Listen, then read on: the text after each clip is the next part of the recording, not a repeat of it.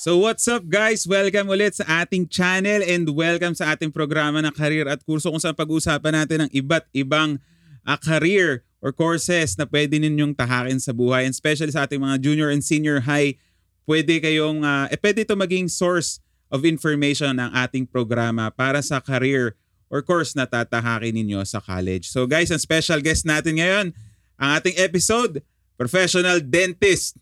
Okay, dentist and walang iba kundi si Arky De Leon. Pakilala ka, sir. Magandang araw po sa inyo lahat. Ako po si Doc Arky De Leon, the dental architect. At uh, ako po ay isang uh, dentista na nagagamot ng ngipin.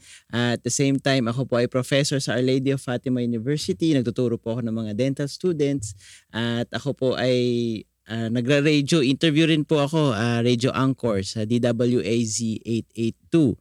At the same time, ako po ay isang YouTube uh, vlogger po sa uh, makita niyo po yung sa aking YouTube page ng Dr. Arky De Leon. Ayan, so kita niyo talagang certified to guys, certified dentista to. So, Doc, wag natin patagalin pa to. No? So I'm hmm. sure ating mga viewers ngayon, they wanted to know gaano ka na ba katagal na dentist? Ah, And uh, bakit mo naisipang i-pursue ang career na ito? Okay, ako po ay gumraduate noong 2012. Oh, so what, 10 years na pala ako. 10 years. Oh, ngayon ko lang naisip na 10 years na pala akong dentista.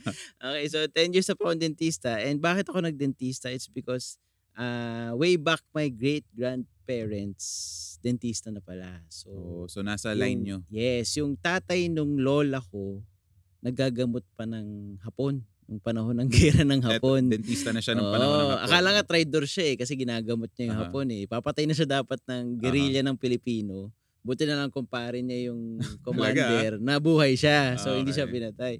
So tapos lola ko dentista, yung tapos yung magulang ko dentista. And ako kasi nung high school ako, medyo ano ko eh, wala akong direction sa buhay. Hindi ko gusto ko lang mag ang gusto ko lang is maglaro, gusto ko lang magdota, mga ganun. At ang pangarap ko lang sa buhay is magkaroon ako ng pera para lang magkaroon ng katulong sa bahay. Yun ang pangarap ko. Hindi ko pangarap yumaman. Gusto ko lang ah, may tagaluto, may tagalabaw. Simpleng buhay. Pero, uh, so sabi ko kay mama, ma, ano magandang course? Sabi niya, ikaw, pag nag-dentist ka, di matutulungan ka namin. Eh, the easy way out. Uh-huh. Sabi ko, mas madali, may opportunity. Uh-huh. So, doon ko ginrab yung opportunity na, ah, o nga naman, andyan yung magulang ko, ba't ako laliwis pa? Uh-huh. Okay, kasi kung ma-pride ako, ay, uh-huh. ayoko, gusto ko ibang direksyon. Uh-huh. Pero ako, dahil tatamad-tamad nga ako, uh-huh. walang direksyon, kinuha ko yung opportunity. Okay. So, nag-dentistry po ako. So, nasa dugo mo na rin? Nasa dugo. Baka siguro kaya nag-tripan ko rin siya. Oo, kasi minsan, uh, may, may friend din ako na importer sila. Sabi ko, ba't ka rin nag-importer? Sabi niya, eh, yung nanay at tatay ko, nasa importing industry. So, baka nasa dugo ko rin. Wow. Baka siguro, oh, baka nasa dugo. No? So, Saka Doc, magiging proud din magulang mo nun eh. Kasi... At least pares kayo ng yes, ano. No? Hindi gusto, eh, walang, walang ibang gusto ng magulang, mm. kundi yung paminsan yung masunod yung yapak nila. Ganun. Yes, yes. So Doc, uh, saan ka ba nagtapos ng dentistry mo? Ilang taon ang course na to? Yan. So uh, graduate ako sa Our Lady of Fatima University kasi uh, kaya nga doon ako nagtuturo kasi sobrang na-enjoy ko yung time ko doon na tipong hindi ako makamove on. Mm. Kaya nagstay pa ako, kaya nagturo pa ako. Kasi parang kulang pa sa akin yung six years. Okay. six years ako sa uh, Fatima kasi yun talaga ang normal time. Okay. Pero syempre hindi ako normal time. Six and a half ako. Oh. Medyo na-extend ng onte kasi nag-enjoy ko talaga. Okay, okay. Sa, so a normal time is six years. Six years. Okay. Dati, hiwalay ang ang tat six years eh, parang two years preparatory dentistry. Okay. Tapos four years uh, proper med proper dental medicine. Okay. Unlike sa medicine, four years pre-medicine, mm-hmm. Four years proper medicine. So sa dentistry, mas maikli. Two years lang yung pre dentistry namin. So kaya kami ginagawang doktor kasi nga lumagpas na kami sa bachelor oh, degree. 'Di ba bachelor mga 4 oh, years. Oh, oh, oh, oh, so ang doctor talaga is more or less paminsan sa pinag-aralan mo, hindi naman dahil physician ka. Oo, Kaya oo. mga mga ibang 'di ba mag PhD, oo. doctor din ang tawag. Oo. So Kasi hindi na. Yeah. So hindi, hindi sa pinag-aralan yan eh. Ang okay, nagbibigay okay. ng doctor name yung school eh, yung school. Okay, okay. Hindi yung PRC, hindi yun. Oo. So yun yung dahilan. Okay, okay. So hmm. doc ah uh, uh, pa, para sa mga gustong kumuha ng dentistry no, ano yung mga subject na challenging and mga subject na enjoyable din. Enjoyable. Oo. So siguro yung sub Enjoyable. ano, ang ang dentist, ang medicine kasi, actually hindi naman dentistry lang, halos lahat ng Okay. medicine, ah memorization talaga. Memorization. Yun ang pinakamadugo sa ah, dent sa any medical naman eh, hindi naman dentistry lang. Mhm. Yun ang pinakamadugo is memorization. Kasi kung hindi mo memorize yung sakit, hindi mo memorize yung mga symptoms ng isang Mhm. sakit, yung mga kunwari ah, masakit yung ngipin mo. O ano ba dahilan kung bakit anong klaseng sakit 'yan? Ito yung sa ganitong sakit, ito yung mga dapat simptomas niyan. Mhm. Pag ganitong sakit, ito dapat ang simptomas niyan. Oh. Kung makakalimutan mo yung simptomas ng isang sakit, hindi mo siya malalaman kung anong klaseng sakit siya. Okay. So, kailangan memorization. Okay? Memorization So, hindi ka sanay mag-memorize. Actually, ako naman, hindi ako ganun kagaling mag-memorize. Pero paminsan, pag nagkaroon ka ng better understanding, alam mo yung pag naintindihan mo, maaalala mo, makaka-cope up ka. Hindi mo kailangan super galing sa, medi- sa memorization. Pero ganun talaga yung course, puro memorization. Pero wag ka ma-disheartened kung mahina ka sa memorization. Kasi if you understand the system, kung na- Mm. eventually, parang, ako, hindi ko na naalala lahat. Pero pag na-experience mo, parang naintindihan mo. Basta mahirap i-explain, pero ah magsusurvive ka kahit di ka magaling Siguro as you go through, no? Yes. Siyempre may mga sakit dyan na paulit-ulit. Ulit, ulit. So, medyo makakabisabo na rin. Tapos may pasyente rin na dumating, Oo. same symptoms, babasahin mo, ay maalala yun. mo. Oh, okay, Yun. okay. So yung pinakamadali, ma-enjoyable naman is, unlike other medical course, puro aral, Mhm. dentistry kasi halo ang kamay at isipan. Isip, so, ah since tinatawag nga namin yan, knowledge, skills, and attitude. Puso. Yun, o puso. puso, kailangan may puso parate. Okay. Mahirap na puro kamay at utak lang. Kung walang puso, bali wala Okay, okay. So, ah so utak, yun yung inaaral namin para Okay. ma-diagnose namin kung ano yung sakit. Yung kamay ang maggagamot. Okay. Tapos yung puso is yung, alam mo yun, tender loving care para Mm. ma better attitude kasi pag bad trip sa yung pasyente, usually nagiging resistant sila sa treatment. Meaning, Mm. bad trip sa yung doktor tapos ay kunwari bad trip ka sa doktor tapos sinutusan ka ng doktor inumin mo to susundin mo ba Mm. hindi kasi wala kang tiwala doon sa doktor kasi Mm. hindi mo gusto yung attitude ng doktor Mm. so para i-accept ng pasyente yung treatment mo uy punta ka dito ha balik ka Mm. kasi kailangan mo Kaya bumalik pala ganyan, ganun makipag-usap ang mga Yes, dentist. kasi ano? gusto namin bumalik kayo kasi hindi matutuloy yung paggaling mo kung hindi mo Okay. itutuloy yung proseso. Kaya kailangan talaga yung knowledge, skills, and attitude. Napaka-importante ng attitude. So alam nyo, ah, Doc, ah, marami rito, no, ah, mga junior and senior high yung i, Mm. ah, ano natin. Usually nasa crossroads yan eh. Mm. Ito yung ah, hindi pa nila alam ah, kung anong courses ang kukunin nila. No? Pero ano ba ang katangian at skills na dapat meron ng isang batang gustong kumuha ng dentistry? Ah, willpower talaga. Willpower. Willpower. Kahit anong gusto mo maging, kung may willpower ka, kahit banu ka, aaralin mo. Kahit puto lang kamay mo, mag adapt yung katawan mo. Ako, sulat ko pangit. Drawing ko pangit. As in, promise, pangit ako mag-drawing. Never ako nagdo-drawing, never ako nagsusulat. Pero, pagdating sa ngipin, ako, isa ako sa pinaka Mm. kilala pagdating sa aesthetic dentistry. Mm. Kasi hindi ko alam kung bakit. Kasi kung willing kang aralin, makakakup mo yun. Basta may mahaba akong explanation. Hindi ko lang kung may time tayo. Pero meron akong ginawang elements of craftsmanship. May skills, ah, material, and technique. Ah, kahit gaano ka kabano sa skills, kung may tama kang technique na ginagamit, ma-achieve mo yung isang goal. Mhm. Ah, paano ba yun? Mahirap eh. Pero kunwari, ah, ru- kunwari straight line. Oo. oo. Straight line. Ang magaling, ang magaling or talented, yung sobrang galing, kaya mag-straight Kamay line. lang. Kamay lang. Okay? Ikaw, hindi ka magaling Oo. mag-straight line. Ruler. Oo, banu ko yung kamay mo. Pwede kang gumamit ng technique. Mm. Ang technique, fold mo ng onti yung papel, Okay. tapos straight Ah, line. ah, Technique yun. ganun, ah. Oh, gagawin mo, ano parang ah, May guide strategy. ka, ah, ah, okay. Tapos, yun, kung may pera ka naman, gumamit ka ng ruler. Aha. So, there are so many ways para ma-compensate yung Okay, lack okay. of skills. Okay. So, wag mo isipin na, ah, banu yung kamay ko, hindi ako Mhm, pwedeng mhm. maging dentista, hindi ako pwedeng maging architect, Kasi hindi naman ako magaling mag-drawing.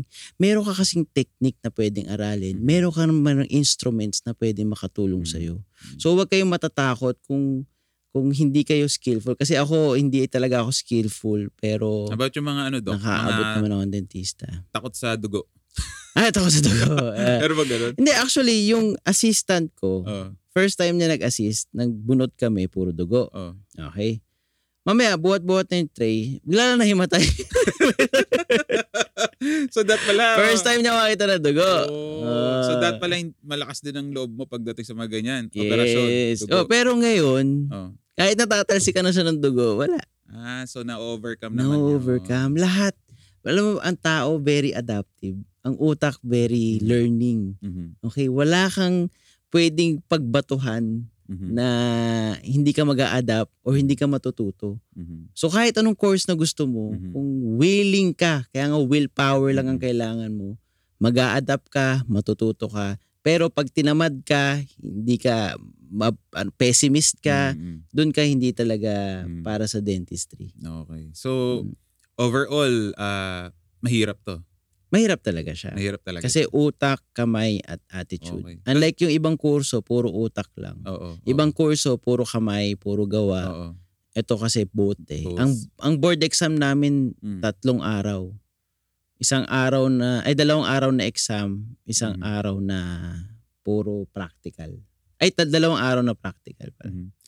Mhm. Eh yung mga ano, yung mga subject na kailangan nilang pagtuunan na pwedeng makatulong sa board exam. Ano yung mga ano yun? Actually, meron ata sila yung mga TLE ba yun? Yung, hindi ko, Oo, hindi ko oo, masyadong oo, familiar oo. sa K to 12, pero alam ko meron silang Oo. allied science. Oo, oo. Yun. Yun, so, yun. yun yung the best. Mag-allied science kayo. Focus doon. Oo, kasi talagang at least meron kayong general idea bago kayo mag-specific pagdating Okay. nyo sa dentist. So sa skills, in terms of skills, skill-wise, yung kailangan nila, once na, ba, license na sila, Mm, ano yung mga skills na kailangan nilang i- i-develop. Oo. Of course, advantage pa rin yung galing ng kamay. Mhm. Okay, advantage pa rin yun. Pero hindi siya Hindi, requirement. di talaga Ah. pwedeng... ay, yung pasmado, Oo. ay medyo nakaka, ano yun, nakaka-apekto rin yun. Oo. Pero, oo nga no, yung pasmado. Pero actually, marami akong kilalang pasmado, pero Hindi naman ano. no, may technique kasi. May technique rin talaga. Nadadaan sa technique. Ano na daan sa technique eh. Kunwari, pasmado yung kamay mo. Hmm. Hindi mo lang kaya mag-freehand. Okay. Di ba? Pag drawing ka ng straight, Oo. balik tayo sa straight line. Oo. Hindi mo kaya mag-straight line.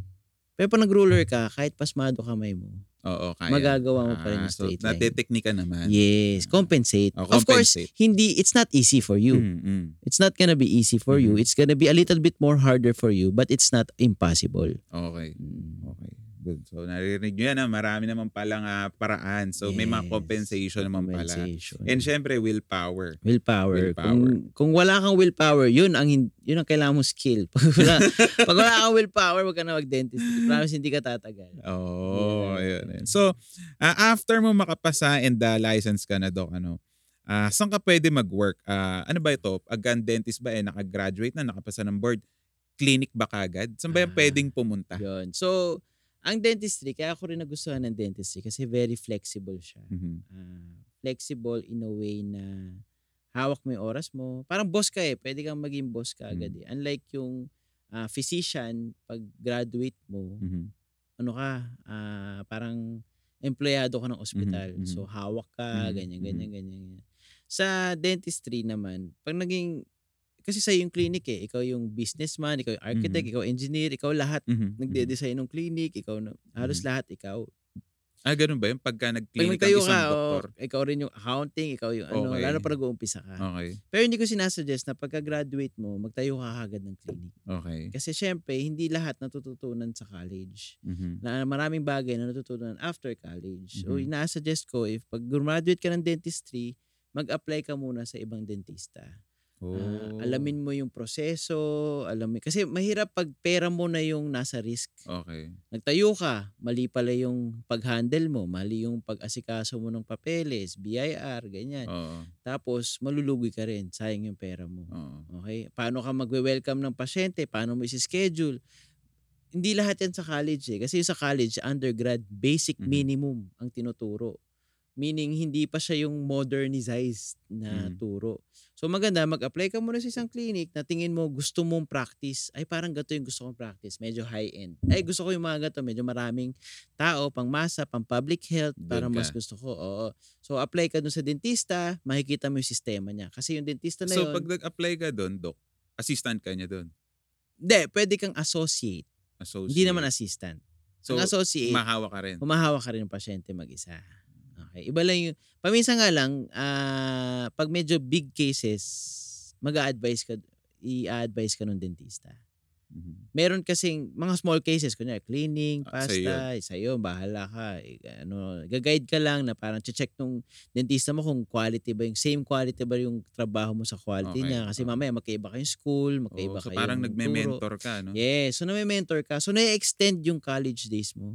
Parang residency sa ospital. Mhm, Sa mga mhm, physician, mhm, di ba? mhm, Nagre-residency sila. Mhm. Hindi pa sila doktor, mhm. pero nag-aaral sila dun sa Mhm. mga mentors nila. Mhm. So, I suggest magganto ka muna mga 3 to 5 years para talagang Three to five years. sa Mag- iba-ibang clinic. Oo. Maganda iba-ibang clinic para matuto ka sa iba't ibang klase ng style. Ganun ginawa mo. Tapos, hindi, actually mga 2 1 2 years lang ako eh. Okay. Pero yun ang Kasi- recommended mo. Oh, recommended ko. Tapos pag na-master mo na lahat yan, magtayo ka ng sarili mo. Yung maganda dito, kunin mo. Yung pangit dito, wag mong gayahin. So, gayahin mo yung sistema. Para pag natayo mo na yung clinic mo, Oo. madedesign mo siya sa pinaka-ideal sa'yo. May enjoy mo yung trabaho mo. Ah, so ganun pala no. So after nyo guys gumraduate, recap ko lang yung sinabi ni Doc Arky. Ah, wag ka muna magtayo ng clinic, no? Mag Mm. under ah, mag-apply ka muna sa iba-ibang Iba-ibang ah, clinic, clinic, muna, ah. no? Tapos tingnan mo yung mga best practices, Best especially kung practices. veteran na yung ano doon, ano. Kasi pag once na nagtayo ka na, nakalock ka na dun. Oo, nakalakan na ron. Hindi ka na pwede mag, mahirap na mag-apply sa ibang clinic. Ba't ka mag-apply sa ibang Oo, clinic? oo, So, more or less, sarado na yung learning mo masyado. Oo. So, Ang learning mo more on seminars, trainings, pero not not necessarily the main practice, the way the real life Mhm, uh, training. mhm, So, yun na. Ma- Medyo mako- may ma, oonti yung learning. mhm. pag So, nagtayo ka na. kumbaga, after college, give yourself another five years. Oh, three to five Three years. to five years for pa- learning. Three for to five learning, years. Okay. So, napakaganda naman ang sinabi ni Doc Arky. Woo! So, uh, Doc, dami ko natututo. Nasasyak ako sa... kasi parang lahat ng trabaho. Ganun pala yun eh, no? Ah, parang lahat ng trabaho. Ah, kung kunyari gusto mo maging boss eventually, huwag ka magstay sa isang trabaho. Kunyari, ah, kunyari BPO, yan, call center ka. Ay, kunyari ah, animation, Mm. kunyari, ano ka, Mm, graphic mm, artist. Oh, nag nag wag kang nag-photography ka. Mm. Okay. Pero photography lang focus mo. Mm-mm. Paano kayo po-promote ng boss kung photography lang alam mo? Paano mo i-manage yung isang Mm. team? Mm. Maganda, photography ka one year. Mag Multimedia ka. anti animation ka Mm. one year, 3D ka ani- Mm. one year. Pag naaral mo lahat yun, mag-apply ka sa boss, alam ko lahat ng ginagawa nilang lahat. Mm. Kaya ko silang i-lead. Mm. Doon ka ipopromote ng... Eh kung photography ka lang, o paano Oo, mo i-handle stuck yung ka dun. animation? Oo. O, Oo, sige nga, paano mo tuturuan yung animation? Mm. So hindi mo alam. So hindi ka mapopromote. Mm. Kaya ganun yung, yung strategy maganda kung gusto mo talagang umasenso. Ayun. So at least uh, na-share mo yan, Doc, no? Um, magandang strategy yan para sa mga gusto mag-take up ng ah, dentistry, no? Mm. And uh, para dun sa, yun, at least alam nila na ito yung magandang dis- diskarte. At, Diskarte. at least nasabi mo. Now, Doc, ah, so after mo mag, ah, magka-license, pwede kang mag-work or magtatayo ka ng click. Now, ano yung usual na pinakamura na pwedeng ibigay na service ng isang dentist? Ano yung usually, Mm. ang cleaning ba, pinakamura na yan? Ay, ano rin yung pinakamahal na service? Yan? Kasi yung practice ko, iba sa usual practice. Hindi kami yung fixed rate. Kasi Mhm. may mga fixed rate na kahit anong sitwasyon mo, ganito yung presyo. Oh, Sa clinic kasi namin, depende kung ano yung situation. Kasi okay. kung ano yung situation mo, baka it needs extra care. So it needs extra service and extra, hindi, ex- ibang extra, ibang extra, Extra care. Siyempre, medyo mamahal din Ah, eventually. ah. Kunyari, ah, 10 years ka nagpa, hindi nagpa-cleaning. Ah, Okay. Siyempre, mas mura yung every 6 months nagpapalinis Okay. compared sa 10 years nagpapalinis. So, kaya nga totoo yung sinasabi nila na Mhm. neglect is expensive. Mas hindi mo pinapansin yung problema mo, mas hindi mo pinapagamot ng maaga, mas nagmamahal yung presyo para Mhm. magamot yun. So, kaya sa amin, mahirap magsabi ko ano yung libre or mura or Mm, ano. mm. Pero kung wala tayong pera para magpagamot, ang pinaka maganda sa munisipyo, May libre dyan. libre yun. Nakakalimutan lang ng mga, hindi lang na-avail ng mga community natin na may dental sa Service ang munisipyo. munisipyo.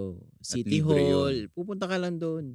Papaschedule ka, then magpapagamot ka. Yung iba kasi doubtful kung magaling doktor doon eh. Magaling yun.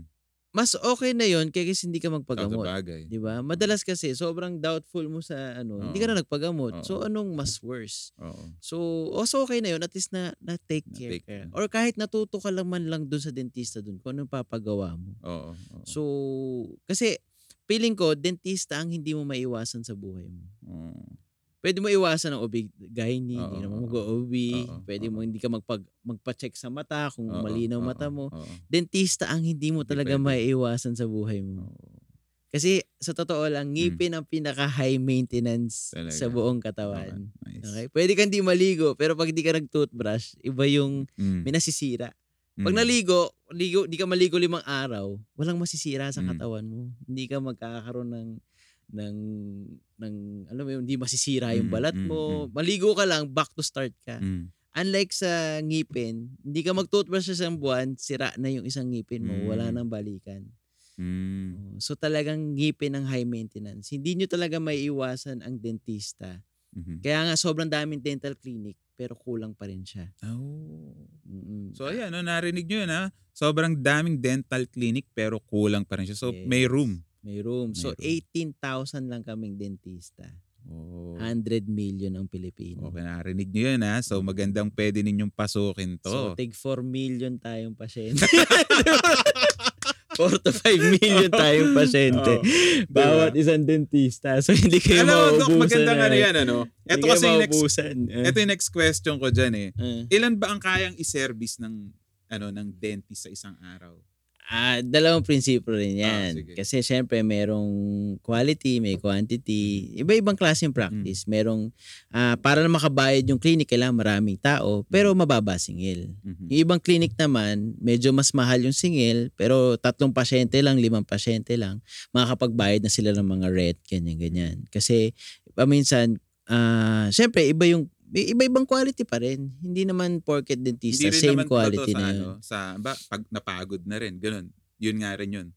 Depende. Paminsan, sana yung eh, isang clinic pa trabaho ko dati, 20 a day kami. Talaga? Oo. Eh, so, pero maraming cubicle yun. Hindi, isang dentista lang yun. Talaga? So kaya ng Mabilisan yun. 20. Oo. Oh. Ngayon, pala. ngayon dahil nag nag-upgrade ako ng practice, Oo. ah, in-upgrade ko yung quality of work, in-upgrade ko yung gamit. Ah, umaabot ako isa't kalahating oras isang pasyente, ganun. Mm. Minsan 2 hours, 3 hours isang pasyente. So kaya ko lang gamutin sa isang araw lima lang. Lima ganun, lang. Apat. Ano yun? Doon sa sinabi mo, may kahalin-hilan. Hmm? Isang di, sabi, mo, isang doktor lang eh, di Isang doktor lang per dentist yun. So, so ka, depende rin sa dentist. Oh, meron din naman yung mga nag-check sa mga seaman. Yun, mga 30 to 50 yun. 30 to 50 na Mm, mga requirement kasi cleaning pasta lang yun. Uh, eh ako pa minsan nagja-jacket, nagbe-veneer, oo. crown. I see. So, depende rin pala. Depende. So, ah, Doc, um, anong pinaka-common na case ang ipinupunta ng patient?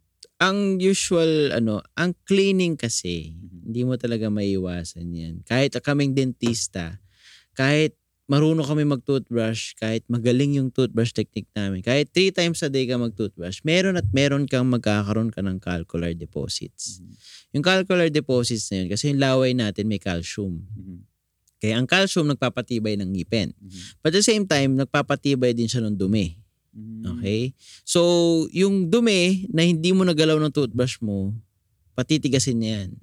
After ilang days, matigas na yan. Hindi na yan lang, kaya ng toothbrush. Hindi naman, mga, so, mga 15 days. Oh, ganyan. Oh. Eh problema, kahit toothbrush ka ng toothbrush, hindi mo tinatamaan yung part na yun. Kahit three times a day yung mag-toothbrush, hindi tama yung brushing mo, may pupunta pa rin doon. May magbubuo at may magbubuo doon. Okay. Okay, lalo na yung mga subgingival, meaning nasa loob ng gilagid. Okay. Hindi yun naaabot ng toothbrush. Oh. Yun yung nililinis talaga ng dentista. Oh. Kahit na Hindi ev- kaya ng floss. hindi kaya ng flow. Ay, Pwede, pero mahirap yung technique. Okay. Ay, sa likod, mahirap mag-floss. So, yung dumi na yun, kahit kami dentista, nagbubuo rin sa amin yung ganun. Mhm. So, hindi na hindi namin pwedeng takasan yung cleaning. Talagang lahat ng tao kailangan dumaan sa cleaning. Kundi, yung dumi dun sa loob ng ngipin, kakainin yung buto. Hindi naman kakainin, parang umiiwas ang buto eh. Mhm. Bababa yung buto, bababa yung gilagid. Kaya kapansin mo sa matatanda, parang haba nung ngipin nila. Mhm. Lalo yung mga nag-iossi, mga haba. Umiiwas yun. Yung pala, yung buto nila bumaba na. Mm. Hindi humaba yung ngipin, bumaba lang yung buto. Kaya nagmukhang mahaba yung Okay, ngipin. okay. Mm. So, ah Doc, ah ano yung pinaka ano so far sa experience mo bilang ah, dentist na napakatagal na sa industry mo, no? Ano yung pinaka Hindi naman 10 challenging? years pa lang. Ano? Ano yung pinaka challenging na case mo? Na Challenging? Oo. Ah, mga TMJ. Ano 'yan? Nakaganon yung panga. Mhm. Hirap ibalik sa normal. Ah, ibabalik mo sa normal. Nakaganyan. ah. Eh, anong usual cost nun? Ah, maling postiso, maling bunot ng ngip. Hindi naman maling bunot. Parang dahil nawala yung ibang ngipin, nag Tumagilid. nag-shift yung kagat. Kasi kunyari, ah, yan, yan, 'di ba ito yung ngipin, Ah. may nawala isa, Ah. may nakalabas na isa. Ah. Oh. Eh mabisa parang pumasok yung kangipin, gaganon siya. Mhm. So yung panga gumagalaw. Mm. Hanggang lumala, nang lumala, hanggang nagingiwi na. Mm. So, inaayos nyo yun? Hirap yun. Usually, mga apat na buwan, mag maayos yun. Ah, ano Tsaka yun? mahal, mahal ayusin yun. Kasi i-resert lahat ng ngipin mo. So, ika-crown halos lahat ng ngipin mo. Or Magkano yung i-brace. ganun usually pagka nangyari? Mahirap magsabi, pero Range. mga 100 Malaki maabot. Mga ganun. So may nangyayari palang ganun. Ma- pwedeng mali ng buo. Oo. Pero kung akal... Pero hindi naman mahal. Kasi... Ano yun? Installment naman? Oh, Kasi installment since naman four yun. months ka Pag braces kasi, may installment eh. Oo. Huwag niyo isipin na mahal ang dental kasi nasa, bib- nasa katawan mo yan eh. Hmm. I mean, bumili ka ng cellphone, two years lang yan, wala na. Hmm. Ang ngipin mo, pag naayos yan, pwedeng tumagal yan ng mga 8 years, Mm. 15 years. Sulit na rin kung tumagal siya ng Oo, 10 years. magandang ano yun, ah, ah, point of view. Oo, kaya gumasos ka ng 20 mil sa ngipin. E tumagal siya ng 10 years.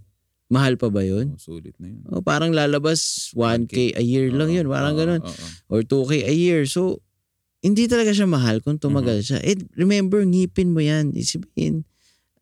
Pwe- I mean, kung may mahal kang laptop, may mahal kang PC, Hmm. I mean, Minsan kasi parang feeling ko na di-disregard ang ngipin eh. no? Oo. Kaya nga lagi ko sinasabi, dala- sa YouTube channel ko, dalawang ating pinakakaligayahan, ang ngumiti at kumain. Hmm. Kaya talagaan natin ang ngipin. Pag tanda mo, wala ka nang gagawin, kundi tumawa na lang at kumain. Yun ang pinaka-enjoyment mo. At pag umabot ka sa point na matanda ka na at wala ka ng ngipin, promise, hindi magiging masaya yung buhay mo. Kasi pagkakain ka, kailangan mo Pang- hiwain. Oo. Mas masarap yung subo ka lang ng subo Oo. para nguya. Talagang ano, ah wag niyo isipin na mahal ang dental. Ah nagkakataon na nagmumukha siyang mahal dahil iniipon niyo. Na. Oo, napapa- iniipon niyo yung problema. Kung every year kayo nagpapali, nagpapaayos, gagastos kayo siguro mga 3,000 kada taon. Mababa, mababa lang yun. Okay? Pero mo sa, sa 20 years na buhay mo, 60k lang ginastos mo para sa ngipin mo. Eh kung ginawa mo, hindi ka nagbisita sa dentista limang taon, sampung taon. Pagbalik mo sa dentista, ay root canal, root canal, root canal. Yun na, malaki. O, na. unang tanong mo pa lang sa dentista, alos ah, 80,000 na. Oo nga naman. Doon siya nagmahal. Oo nga eh kung naman. walang iro-root canal sa'yo, Oo nga cleaning lang, magkano lang ang cleaning? Oo. O, let's say 500 to 2,000 pesos. Oo. Eh mag, ilang beses ka lang magpapa-cleaning, twice a year lang. Oo. So, wag na, hindi talaga mahal ang dentista, neglect talaga. Neglect lang Pag talaga. inipon mo yung problema, Yun, iniipon mo yung gagastusin mo. Oo. Hindi ka nag-iipon ng pera, nag-iipon ka ng gagastusin. Ayun, magandang ah, point of view yan. ah. So, ma- sana marami kayong natututunan dito, no? Mm, mm. So, ah, Doc, um, may mga ano ba, ah, pagsisipilyo technique? Kasi yung ginawa namin ng ano, jingle, sabi niya, two minutes ba? two minutes. Two minutes. Two Ah. minutes kasi para umactivate yung fluoride. Ah, Hindi porket nilagay mo dyan yung fluoride, gagana na siya. Okay. Kailangan two minutes siyang ginagalaw. Okay, so sinisipil yun. Hindi hindi yun ano, minutes. hindi yun para lang matagal, alam mo. Oo. Two minutes pero nasa harapan ka lang. Hindi, oo. two minutes para mag-activate yung fluoride. Fluoride. Yun talaga yung gusto Tapos natin. wag rinse, di ba? Parang alam ko, dura Ah, na. dura lang para magstay yung fluoride. Mapapansin nyo yan, pag ginawa, tinry nyo yan, mag-try nyo mag-toothbrush pero hindi kayo magmumog. Mapapansin nyo, matagal pa bago kumaspang ulit yung ngipin mo. Hmm. Di ba, pansin mo pag hindi ka nakapag-toothbrush, parang Oo, pag oo, ginano mo, ang gaspang na ng ngipin Oo, mo. oo. Mapapansin mo, pag nag-iwan ka ng toothpaste dyan, matagal bago mo maramdaman yung gaspang. So, napoprotektahan kasi niya yung ngipin. So, two minutes pala talaga. Two minutes. At, Meron ah, akong ano technique sa YouTube, Mhm. tawag ko kage brushing technique. Ah, ah, Naruto yan. ah. brushing technique na pang Hokage.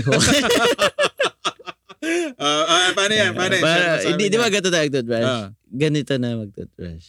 Ah, pataka. Ah. Pero nakanganga ka ng onte. Okay. Ang ginagawa niya, mas, sum- di ba pag nag, nag-brush ka ng, kunya, yero. Oo, oo. Pag yero, binabrush mo, hindi ka naman pahalang. Hmm. Di ba ginagano mo yung Oo, oo, toothbrush? oo. Ganon. Oo, oo. Parang ngipin lang yan. Okay. So, kung ginano mo yung ngipin, hindi sisingit yung toothbrush mo dun sa mga... Oh, kaya pa ano. Pag ganoon para Oh, ita- oh, pataas. kage brushing technique. Oh, yan ha. Tandaan nyo kage brushing technique. Ang Para toothbrush matamaan. pang Hokage. Oh, Uh, oh nga naman. Ano. sa So, YouTube, ah, panoorin nyo. Se- Search nyo lang kage brushing technique. ah, ikaw ang author ng Ah, technique na ay. Pinaghalo-halo ko yun na pag-aralan ko. Yun na pag- So, ah, Doc, ito, ito isa pang question dito. Ah. Bakit ba kasi naninilaw yung mga ngipin? May mga natural remedy ka ba na pwedeng, ah, you know, ah, masabi sa amin? Masabi. alternative? Ay, dalawang- paninilaw muna. dalawang klase kasi ng paninilaw ng ngipin. Ah, pwedeng matibay yung ngipin mo, pwedeng madumilan talaga. Mhm. Okay. Una, ang ngipin kasi natin, may dalawang parte yan eh. Dentine and enamel. Mhm. Enamel yung nakikita mo. Mhm. Dentine yung nasa loob. Okay. Okay? Mas matibay yung enamel mo, mas transparent siya. Mm. Okay, mas, ano tawag doon? Mas, ah, mas highly mineralized. Sabihin, Okay. punong-puno siya ng, ng minerals. Okay. Transparent siya. Pag hindi siya masyadong matibay, maputi.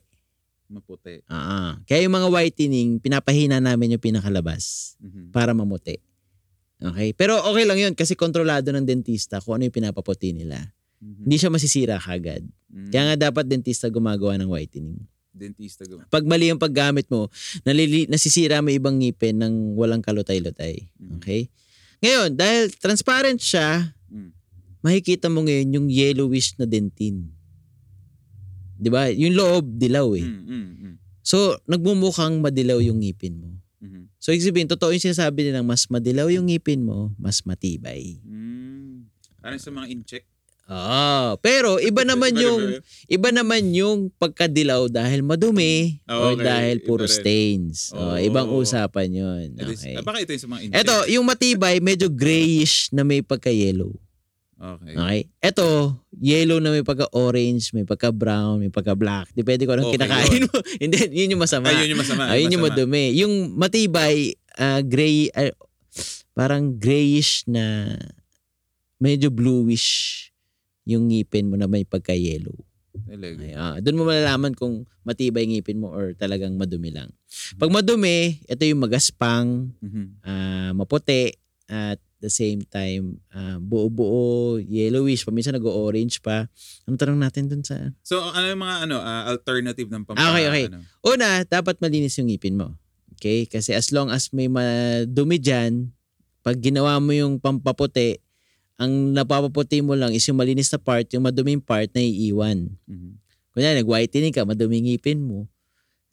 Nalinis, na-whitening mo yung walang dumi, pero yung natatakpan ng dumi, hindi. Mm. Ngayon, pag natanggal yung dumi, madilaw pa rin yung part na yun. So, pangit. So, kailangan malinis yung ngipin mo. Pangalawa, ah pwedeng, yung baking soda, totoo naman Totoo yung yun. baking soda. Oo. Pero, wag mong Dadalasan. dadalasan. Kasi, pag dinalasan mo siya, ah, baka ma-damage na yung ngipin mo. Kasi yung toothbrush mo, abrasive kasi ang baking soda. Hindi naman siya yung to the point na sobrang abrasive, mas matibay pa rin ang ngipin. So, paminsan, hindi niya pa rin nadadamage kagad yung ngipin. Pero pag hinaluan mo ng toothbrush at pinatagal mo, eventually, gagasgas din talaga yon Mm. Pag dinamihan mo. Kaya nga, controlled, at least, uh, twice a week or thrice a week lang baking mag-baking soda. soda. Okay. Next, whitening toothpaste. Majority sa whitening toothpaste, hindi talaga siya whitening. Marketing lang. Uh, in a sense, puputi siya kasi tinatanggal niya yung stains. Mm-hmm.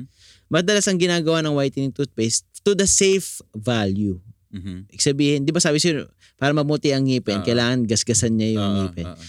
Para maging safe value siya, ang ginawa nila sa mga whitening toothpaste, more on stain removal lang. Okay. Okay, para matanggal yung stains. Nakakala mo, bumuputi yung ngipin mo, pero sa totoo, bumabalik lang yung dati niyang kulay. Ah. ah kaya, ano mga toothpaste to? Mahirap magbanggit. pero, pero yung... Ano, what are they uh, uh, looking for? May may ano ba yun? Yung parang... Peroxide, mga Oo, ganun. Ah, mga peroxide. No. Ah, okay. Kasi yung... Hindi, peroxide din naman gamit namin sa dental, pero high high level. High level. Uh, usually sa mga toothpaste, mabababaw lang. Okay, so... Ah... Uh, ayun, natanggal nila yung stains kaya bumabalik yung kulay kasi yung stains mo dahil sa maraming bagay, kape, tea, at mga food coloring.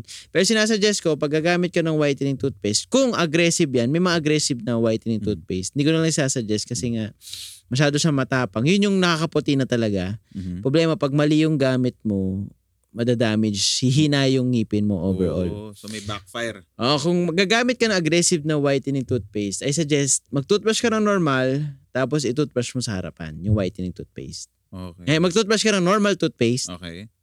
Tapos pag after mo nun, magwa-whitening toothpaste ka sa harapan lang. Mm, kaya pala may nakikita ako sa harap lang yung maputi. Tapos parang yun, oh, dito mad- sa gilid, madilaw hindi na. na masyadong ano. Oh, kasi pag yung whitening toothpaste ang pinang-araw-araw mo, humihina yung ngipin mo sa likod, eh hindi mo naman gustong pumuti masyado yes, yung sa likod. Hindi mo nakikita. Nasasayang yung ikinapuputi niya. Kasi mas gusto natin matibay yung ngipin sa likod rather than maputi. Mm.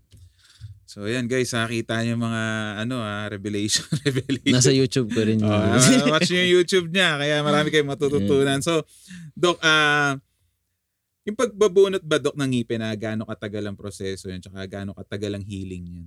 So, depende sa bunot. May madali. Siyempre, lahat naman ng... Uh, kasi, kaya yung mahirap sa medical, mahirap ang bigay ng price kasi Uh, depende sa case. Hindi exact science ang medical. Okay. okay? Depende sa sitwasyon ng pasyente, mm. depende sa sitwasyon ng ngipin, depende kung anong mga gamit na gagamitin, depende sa clinic, mas mahal yung renta ng clinic, nasa oh, mall, nasa okay. ganyan.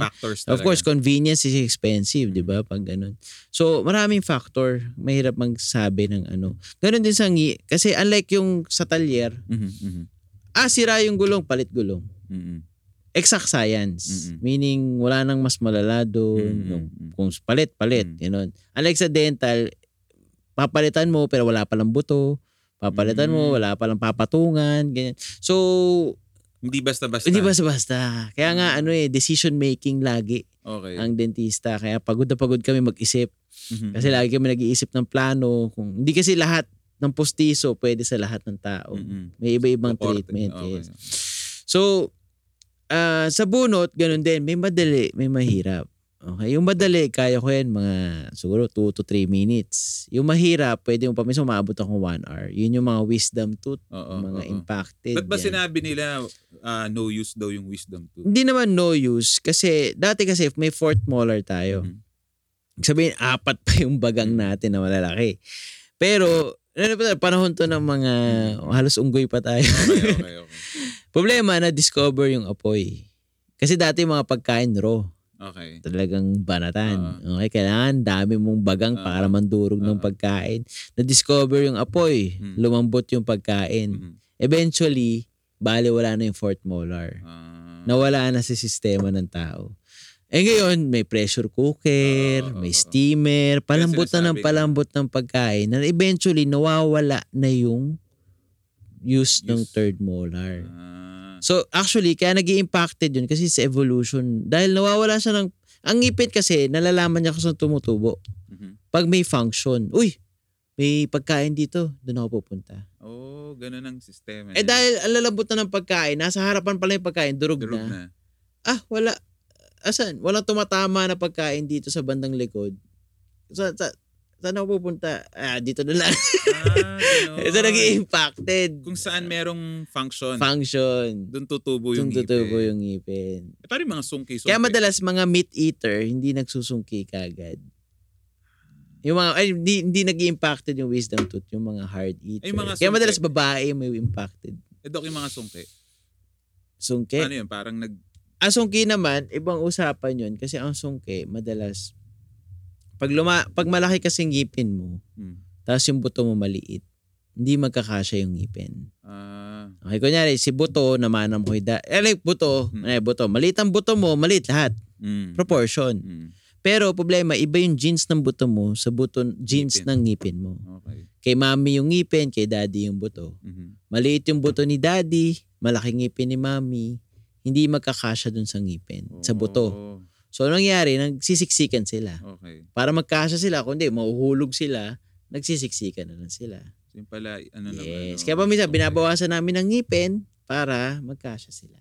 Oh, ganun pala yun. Kayo pala, ano ng mga sungke. Yes. Pag malaki naman buto mo, liit ng ngipin, awang-awang naman ang problema. Awang-awang naman. Mm. Okay.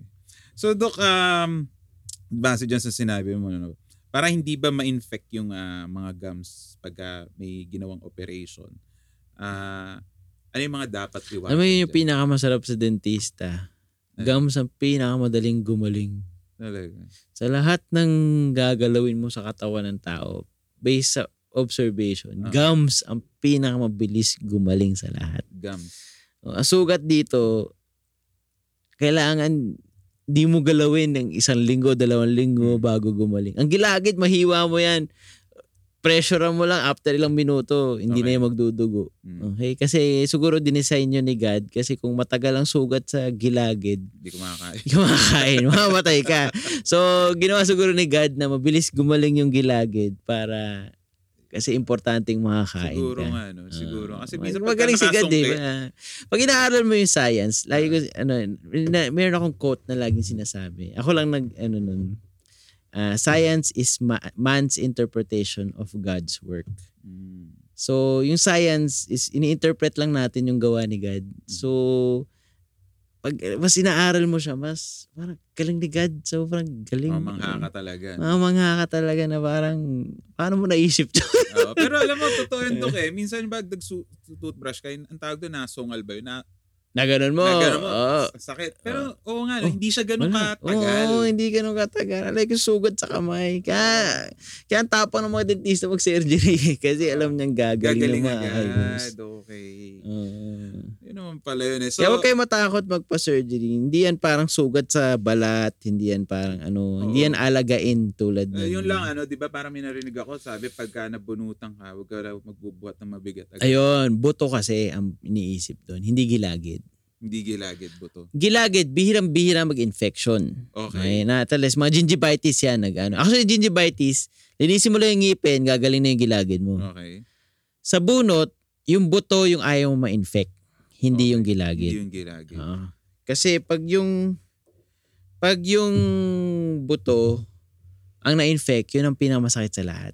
Oh, okay. Just imagine may infection ka sa buto. Oo, oo. Yun ang, Sa ano, iiyak ka nun, pa. iiyak ka nun. Ngayon, binunuta ka ng ngipin. Ah. Ang umahawak sa buto, ah, sa ngipin, ay buto. Mhm. Binunot. Pak, open ngayon yung buto. Mhm.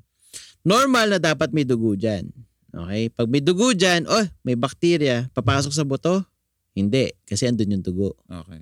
So, importanteng wag matanggal yung dugo dun. Ah. Okay? Kasi hindi makakapasok yung mga kung ano Okay, nung okay, okay. bakterya or pagkain Mm. kapag may dugo dun. Ngayon, makulit ka. Mm. Nagbuhat ka na mabigat. Mhm. Tumaas yung BP mo. Mhm. Dahil tumaas yung BP mo, eh open wound yan. Puk! Bumulwak yung dugo. Natanggal yung buo mong dugo dun. Mhm. Nabuksan. Mhm. Makakapasok si bakterya. Oh, Yun kumain ka na mainit. Nalusaw yung dugo. Oh. Oy, simip-sip ka na sip-sip. Aha. Uy, dugo lang. Nasaan dugo? Oo. Uh, ano to? Tanggal. Tanggal. O, ngayon, exposed na infect. Yun pala yun. Pag na-infect ang buto ng pinagbunutan, yun ang pinakamasakit na pwede mo maramdaman sa ngipin. As in. At hindi siya madaling gamutin. Linggo siya bago gumaling. Hindi siya gilagid, buto siya. Matagal gumaling ang buto. So pag na-infect yun, nako sinasabi Yun ko sa ang iniiwasan pala. Yun, sobrang sakit nun. Iiyak ka sa Kaya sakit. pala ano, no? Ah, yun ba yun? Pagka bagong bunot, pinapag-ice cream. Pinag-ice cream. Mas malamig, mas nagbubuo yung dugo. Ah, Mas gusto natin buo yung dugo doon para lock na. Okay, okay. So, ganun pala. Ayan guys, ah, narinig nyo na. Yun ang reason bakit Yes. pagka bagong bunot ka, hindi ka magbubuhat na mabigat. Tsaka huwag ka Mabilis sip-sip gumal- ng sip-sip. Huwag ka sip-sip, sip-sip. Ha, ha, ha. Nilalaro mo pa. Ah, ka, kinakapak, kinakapak. Wala, wala rin yung matinding halikan. Ha? Oo. Makasabi nung kali ko, "Hmm, ano to? Magkalipatan kayo. Kaya pala, ano to? May, may lumabas pa. Pula. so, Doc, ah, ano ba, Doc, yung mga, ito, yung process ng ah, root canal, ano ba yan? Ah, root canal. Okay. Ang ngipin kasi, oh, wala tayong diagram. eh. Pero ang ngipin yan, di ba nakikita mo ito, enamel, yung sinabi ko sa inyo Mm, mm. kanina. Meron yung ugat. Mhm. Okay. Yung ugat na yan, yun yung parang ugat ng puno. Mm. Okay. Di ba? Ang ugat ng puno, doon kumukuha ng nutrisyon. Mhm. Kumukuha ng nutrisyon sa lupa, ganyan, ganyan. Ganon din yung ngipin. Kumukuha ng nutrisyon sa dugo. Mhm. Doon dumadaan. Okay. Ah, problema, may dugo yan. Panasira yung ngipin mo, okay, may dugo. Mm. op, pumasok dun sa sa dugo ng ngipin mo. Mm. Pulp tawag dun eh. Mhm. Ah, may blood vessel yan eh. May pumasok na bakterya. Oh, nag-infect. Okay. Sabihin ng katawan mo, Uy, may kalaban doon. Ang gagawin ng dugo mo, punta tayo doon. Yung immune system mo pupunta doon. So tataas yung BP niyan. Kasi pupunta lahat ng dugo Mhm. doon para kalabanin yung bakterya na pumasok. 'Di ba? Parang kunwari kinagat ka, namamaga. Mm. Kasi defense yun, eh. pupunta lahat ng dugo mo Mm, para mm. kalabanin yung kung ano mang Mm. sugat yung nangyari doon. Ganon din sa ngipin. Mhm. Problema, ang ngipin hindi nag expand Mhm. Di ba? Ang balat nag expand Oo, kaya hindi masyadong masakit. Okay. Nangangati lang. Oo. Ang ngipin hindi nag expand So just imagine gaano kataas yung pressure sa loob ng ngipin. Ah. Kaya pag sumakit yung ngipin mo, parang pati puso, no, puso mo nararamdaman mo. Okay? Ganon yun. Ganon nangyayari. Kaya bakit masakit ang ngipin? Mhm. Ngayon, dahil tumaas yung pressure, puro dugo, hindi nakaikot ng maayos yung daloy ng dugo. Nangyari, namamatay yung ngipin. Okay. So dahil namamatay yung ngipin, yung bakterya niya umabot hanggang ugat. Okay? Hanggang ugat yung bakterya nandun. Pag nandun yung bakterya, paminsan magkakanana sa buto. Mhm. Okay? Kasi lalabas dun yung bakterya, poprotekta yung katawan mo. Oy, may kalaban dito. Okay, protektahan natin. Magkakanana. Ngayon, patay na yung ngipin after ilang days. Pag kumagat ka, dun lang masakit. Mhm. Okay? Kasi pag patay na, wala na mararamdaman. Mhm. Pero pag kinakagat mo, ang sakit. Kasi natutusok yung nana. Mhm. So, hindi na yung ngipin yung masakit, yung buto na yung masakit. Mhm. Ngayon, paano natin tatanggalin yung nana doon? Eh, may bakterya dito. Mhm. Hanggat may bakterya doon sa ugat, hindi gagaling yung nana. Mhm. So, ito tawag dito root, di ba? Mhm. May kanal yun sa loob. Mhm. Yun yung root canal. Mhm. Okay, youth root canal treatment, ik sabihin, iti-treat yung kanal doon. Pag natanggal na yung bakterya doon, mawawala na yung nana. Mhm. So, yun yung proseso. No? Ah. Medyo mahirap yun kasi yung root canal na yun, parang limang pirasong buhok lang yun. Ganun kaliit. inaano ng doktor. Oo. mga sampung piraso siguro ng buhok. Depende kung Yeah. kulot o Kaya pala ano, medyo kaya pala parang medyo ano rin siya, no, expensive. pricey. Oo, oo. pricey. Hindi Pero siya expensive kung hindi ka aabot doon. Oo. Kung pinaabot mo yung ngipin mo sa ganun, magiging pricey na siya. Pero ah yun nga Doc, ah ah, going back do sa ano, Root canal. oo, root canal. Ah permanent na yun. Hindi naman. Walang Hindi. permanent na treatment. Ah, wala. Walang walang habang buhay na treatment. So, pe, ano yun? More or less, long lasting lang. Long lasting lang. So, Yes. baga so na-root canal ka na, yung ngipin mo buhay pa yon Hindi, patay na. Pero, pwedeng nakakabit ka. Andun lang siya. Inimbalsa mo lang. Ah, Okay? Parang inimbalsa mo, tinanggal mo yung yung ngipin. Kasi Di di ba? ba, pag nag, nag, nagpe-preserve ka ng hayop, tatanggalin mo yung Oo, oo, oo. yung organs, Oo, oo, oo. tatanggalin mo yung Oo, dugo, oo, tatanggalin oo. mo yung bakterya. Oo. Pag wala ng bakterya, wala ng dugo, pwede mo na siyang i- i-display, i-preserve. Ganon Ganon din sa din. ngipin. Tinanggal mo yung nabubulok, tinanggal mo yung bakterya, pwede mo na siyang gamitin pang nguya. Panguyanan. Ah. Okay. so Pero yun. problema, wala na siyang nutrisyon. So, parang patay na puno, andyan Oo. pa rin siya, Oo. pero So, patay na siya. damage yung nakatabi. Hindi naman. Hindi naman, mahina lang siya. Mahina lang. Madali siyang mabasag kasi Oo, tuyo eh. Tuyo. Oo. Uh, so hindi siya forever, long lasting lang siya. Okay. So, Kaya nga gina-jacket crown kasi mahina na yung mahina na. Ah, yun pala yung next. Kumbaga, so after mong i ang tawag doon, root canal, next Mm. doon papa-jacket. Mako, yes, y- ah, yes. next talaga doon Oo. papa-jacket. Para lang tumagal pa lalo. Okay, okay. Pwede namang hindi, pero mapapansin mo babasag bigla yung ngipin. Ah, ganun.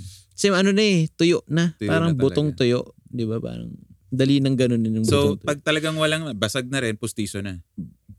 bunot tapos Bunot tapos pustiso na. Okay. Kasi sinasuggest ko, iwasan nyo yung bunot. Mas lalaki gastos nyo.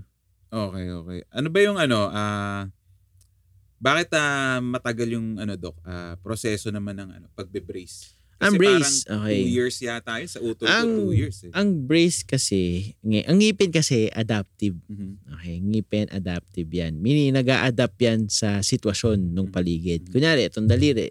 Kagatin mo to araw-araw. Mhm. mag adapt yung ngipin mo na eventually mag- magiging hugis ng daliri mo yung ngipin mo. Ibig Sabihin, iiwas sila, magiging ganyan sila. Talaga. Kahit anong puwersa nag i-apply mo sa ngipin, susundin ng ngipin yan. Kunyari, tulak mo to, araw-araw. Eventually, luloob yan. Ah, maging consistent ka lang. Kasi pag nag, may araw ka na hindi mo siya tinulak, Mhm. hindi na yung gagalaw. Okay, so, ganun yun. Actually, ang nagkokorte ng ngipin natin, dila at pisngi. Mhm. Okay, dahil tinutulak ng dila tinutulak ng pisngi, kaya siya nakasentro.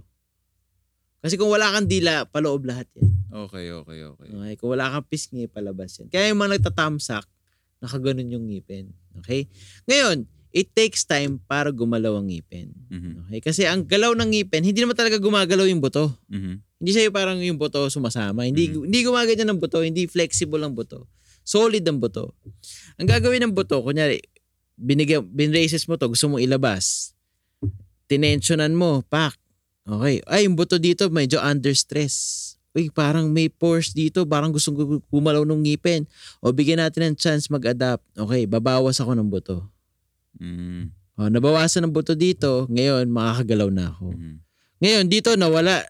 Nagka-space. Ngayon, tutubo naman yung buto dito. Mhm. So, ganun gumalaw ang ngipin. Mhm. Bawas, dagdag, bawas. Kaya every now and then, Kaya ano? mabagal dapat. Oo, oo. Pag binilisan mo, hindi mag adjust yung buto. Okay. Okay, so usually ang ang ano namin dyan, parang 0.6 to 0.8 or 1 mm ang galaw per month. Tapos, ang checking nun, pag nagpa-brace ka every three Sa ako months, 3 weeks eh, yung iba every month. Chine-check nila kung kamusta na yung... Hindi, yung goma kasi nawawalan ng epekto after 3 ah, weeks.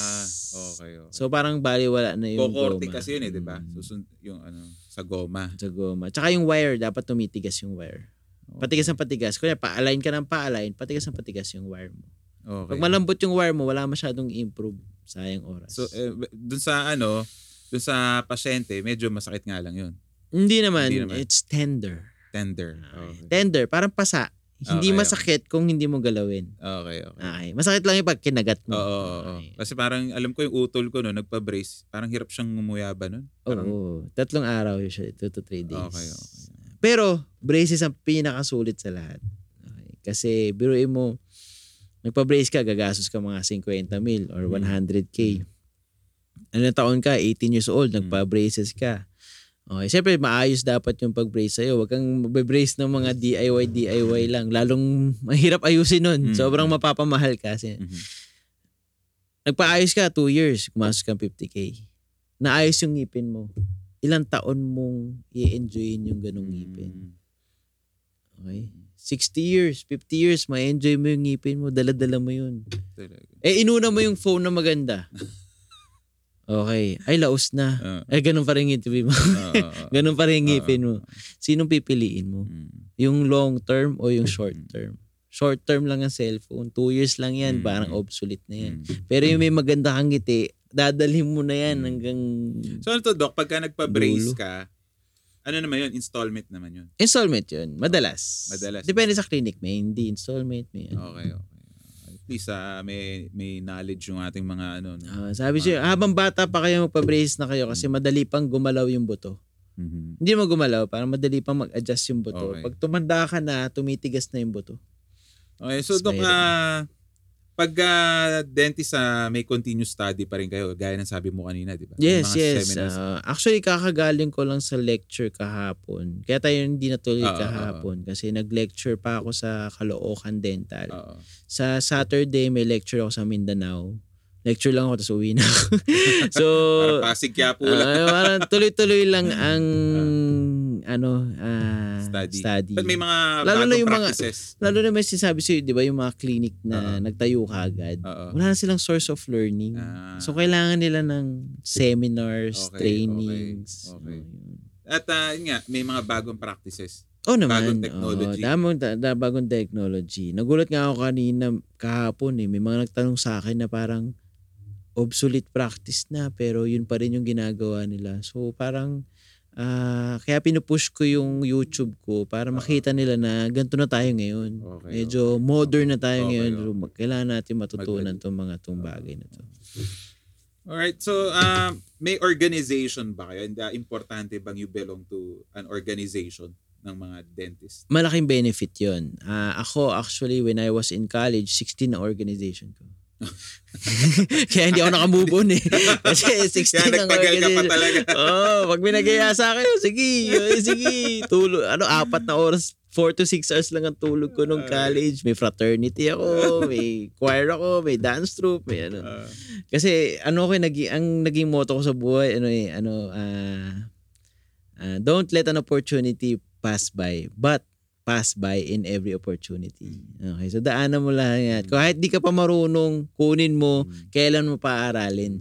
So, ngayon, sa, sa debt, sa, nung graduate na ako, nag-past president na ako ng dalawang org at naging founding VP pa ako ng isa. Mm-hmm. And na-awardan pa akong outstanding president nung ganun.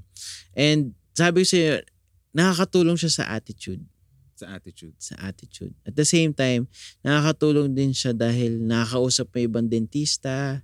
Uy, may ganito akong case, ganyan, ganyan, ganyan. Pag may nagtatanong sa akin, lalo, natututo rin ako sa tanong nila kasi mm. ganyan, ganyan. Kasi, w- alam mo yon sa dental practice, yung sinasabi ko sa'yo, parang tayo ka agad ng clinic, parang sarado na. Mm, mm. Wala ka na ibang makakausap na ibang dentista.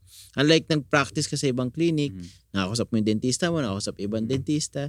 So dito sa organizations naman, dito ka makakapag-usap na ibang dentista na parang doon ka makaku- malalearn, sobrang dami mo matututunan. Kaya nga parang ang businessman gusto nakikipag-usap sa kapwa businessman kasi they will learn to each other. Okay, sa lahat ng field, organization is the key talaga attitude. It will improve your attitude. It will improve your PR. Hindi ako gato kadaldal dati. Dead kid nga ako dati. Oo, Dead kid ako dati. Pero dahil 16 yung org ko doon, na, na, na, pilitan akong maging madaldal. okay, na gain ko yung confidence na kailangan. Ah, uh, yung mga ano ba ngayon, dentist, doc, eh, encourage na rin gumamit ng mga social media platforms? No? Hindi. Hindi. Actually, bawal sa amin yun. Uh, for education, pwede. For education. Pero for marketing, hindi. Okay? Kasi uh, as much as possible, ayaw namin ng window shopping. Okay. Ayaw namin ng uh, ang nakasulat kasi sa ethics namin, anything na i, i take ikaka-advantage ng clinic mo compared to others is unethical. Mm-hmm. Kasi paano kung maliit na practice lang siya? Eh ikaw sobrang big time, sobrang marketing, sobrang ganyan. So, kawawa yung mga minimum dentist. At the same time, saan mo kukunin yung budget mo for marketing? Saan mo kukunin? Sa pasyente rin. Mm. So, anong nangyari? nag increase ka ng, ng fees or services para lang dun sa marketing mo. Mm.